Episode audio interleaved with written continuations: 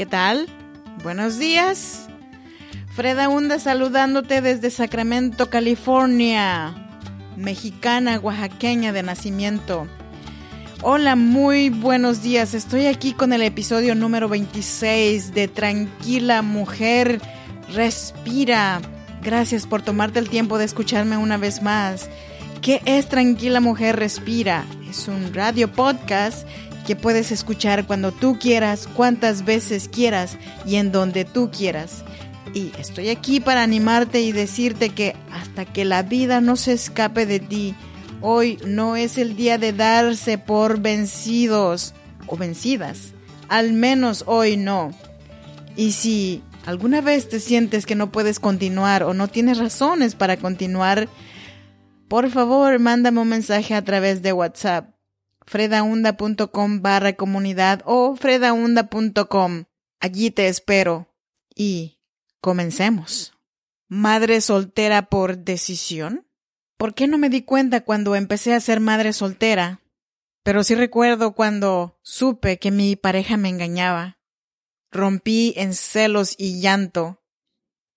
Y lo confronté. A él no le importó dañar mis sentimientos. Incluso se atrevió a decirme que la nueva novia lucía mejor que yo. Y ahí aplicamos el dicho que dice juguetito nuevo en dónde te pongo, juguetito viejo en dónde te escondo. En aquel momento no me di cuenta que ese día empezó mi carrera como madre soltera. Y sí, sí hay mujeres que se convierten en madres solteras por decisión, ya sea porque ya se les está pasando el tiempo para tener hijos saludables o por alguna razón más fuerte. Pero la diferencia entre estas mujeres es enorme. Para ser madre soltera por, por, decisión es aquella mujer que se prepara para ser madre, la que tiene el dinero y las herramientas para enfrentar todos los desafíos que vienen con la decisión que ha tomado. La mujer que no está lista para este desafío es la que yo fui alguna vez hace 25 años. La inmadurez, la juventud te hacen sentir que tienes el mundo a tus pies. Créeme, yo lo sentí. Y en estas dos partes se dividen estos dichos de madre soltera por decisión propia o porque no te queda de otra. Las mujeres solteras por elección es un nuevo modelo de familia que no para de crecer en todo el mundo y es cada vez más una realidad elegida por muchas mujeres entre 30 y 40 años en promedio.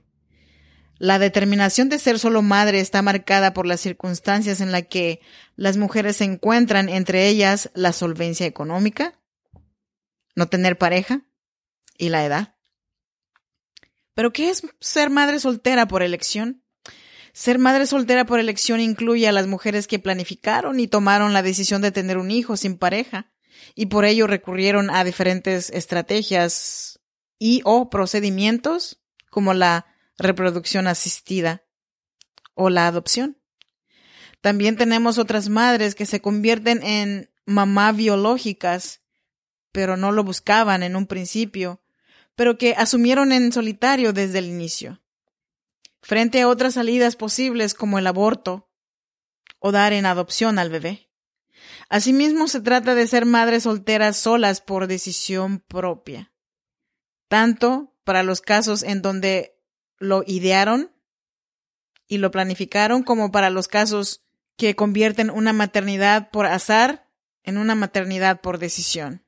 Los retos de ser madre soltera por elección. Ser madre soltera por elección conlleva de tomar decisiones importantes y esto determinará su vida ya que conlleva diversos cambios y muchas responsabilidades. Entre uno de los principios retos por los cuales pasan las madres solteras por elección es de poder conciliar su vida profesional con la familiar y luego con la escolar. También el poder conciliar y organizar los horarios, la economía doméstica, el temor a la enfermedad, entre otros. Son cuestiones que adquieren una mayor importancia para las madres que cuidan solas a su hijo por la ausencia del otro adulto de referencia. Del mismo modo, la sociedad influye y puede ser otro de los retos, pero actualmente se han demostrado, por lo menos en su mayoría, comprensivos ante la diversidad familiar que se experimenta actualmente.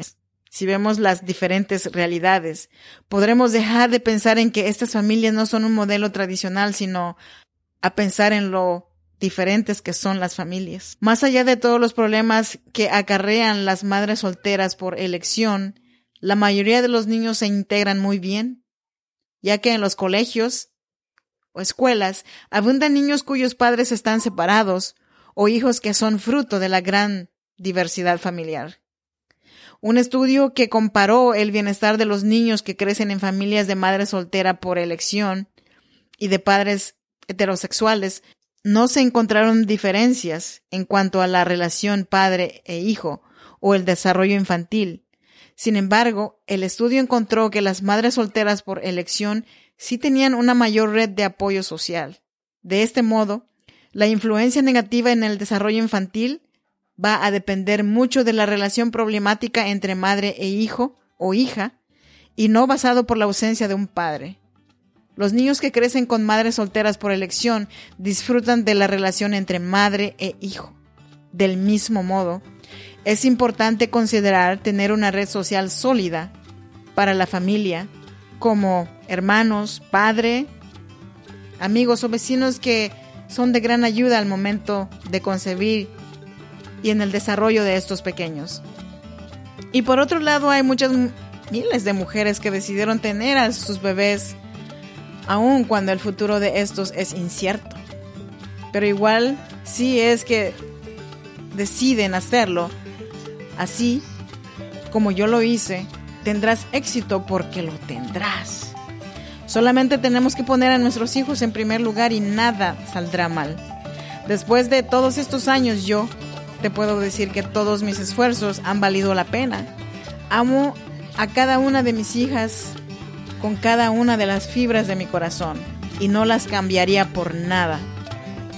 Hasta aquí llegué el día de hoy. Gracias por quedarte hasta el final de este episodio de Tranquila Mujer Respira. Hasta la próxima.